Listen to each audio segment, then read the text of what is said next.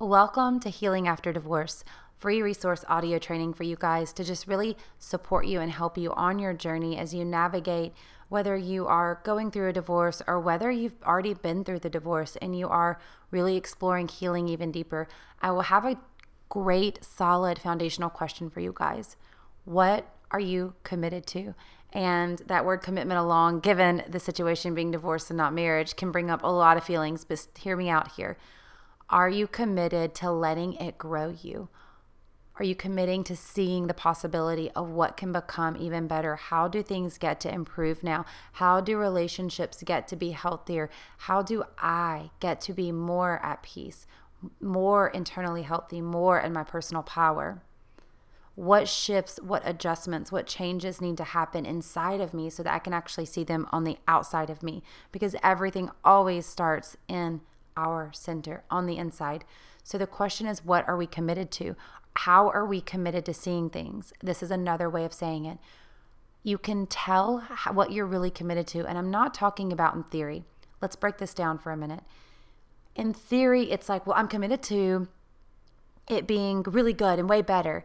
And then on a daily basis, you find that's not what your mental space and your emotional space is saying. Your emotional space is saying, I am so worried. I'm so anxious. I can't believe this happened to me. I can't believe I'm going through this. They, he, she shouldn't have done this. I can't believe they did this to me. I'm, I don't deserve this. That's how we know we're committed to. So when we look at the internal dialogue that's happening on a regular basis, that takes a couple of things. Number one, it takes a developed sense of self awareness to begin to observe your thoughts, to kind of pay attention to what you're thinking, to what stories you're telling, can be one of the most powerful tools of your entire life. And let's think about it this way. So, if you had a child, if you're watching a child learn to play baseball, and all they did was say, I am no good at this. I'm never going to learn this. This is stupid. And they just spoke, quote unquote, down to themselves and out loud about the situation. Most adults would say, Hey, bud, don't, don't talk like that.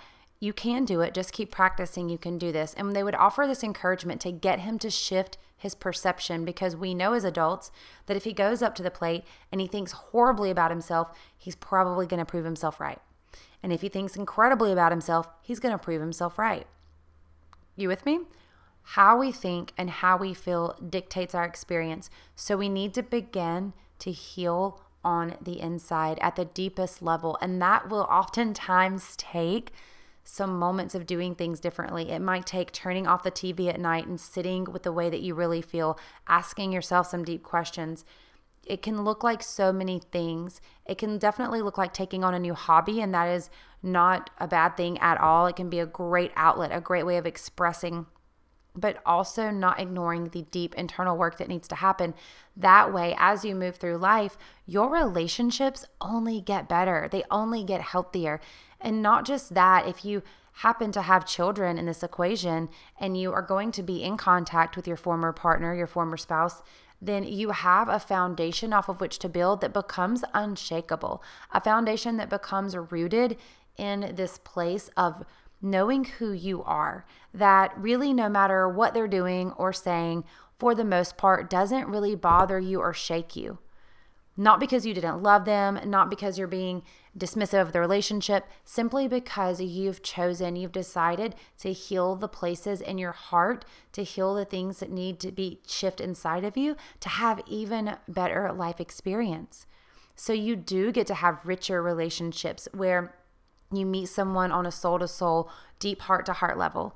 Because every human being that's walking this planet, children, adults, the ultimate desire of our heart is connection. It is being seen. It is being truly, fully known. It is having that layer and that level of true intimacy. And I'm not talking about sexually, that which is great, but not sexual necessarily intimacy. It's that true, like they see me, they know me, they know the depths of my heart, and yet I am wildly accepted.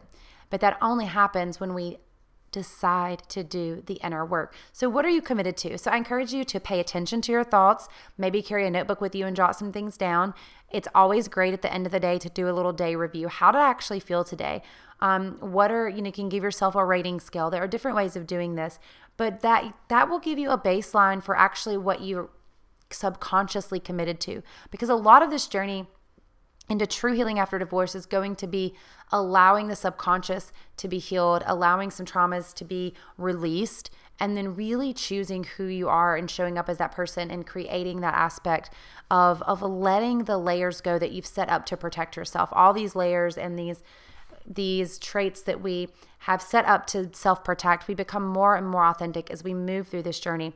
So, doing a little evaluation in the evenings how did I really feel? And that's going to give you a baseline. And then going, okay, well, as much as I want to be committed to allowing this to be a better experience, right now I'm just here. This is where I'm at. I'm at worry, I'm at anxiety. Okay, what can I do if I can see that I'm pretty consistently in worry and anxiety? So that'll give you a baseline as to what you can shift, what you can do, and what helps some people move out of worry and anxiety can be different for others. So, but it's having the self awareness to go, this is the state I'm in. I'm not running from it, I'm acknowledging it. This is not about suppressing emotions. There's a very big difference in transmuting emotions and suppressing and running from emotions. And you definitely do not want to begin consuming large amounts of alcohol or just strictly going on TV binges. Although that will help numb everything because it can definitely feel intense. There might be a night of that you know, Netflix binge, what have you. But for the most part, it's not going to be your path. It's not going to be your life. You're committed to the growth of it. You're committed to having even better experiences. And the way that you have better experiences is, isn't just by changing partners, it's by healing the things of inside of you that resulted in that relationship being in that state in the first place. And as you navigate this for yourself, you'll find that you're even a more joyous, authentic, peaceful person, and those around you benefit. Your children benefit, your employers benefit. Relationships are essentially the foundation of life. When your relationships are out of whack, things feel out of whack at work. Things are even more stressful at work. Relationships really are the foundation. And so being committed to a healthy relationship, first and foremost, within yourself, within your heart, for your own truth, that is going to give you an incredible foundation to this journey of healing through the divorce.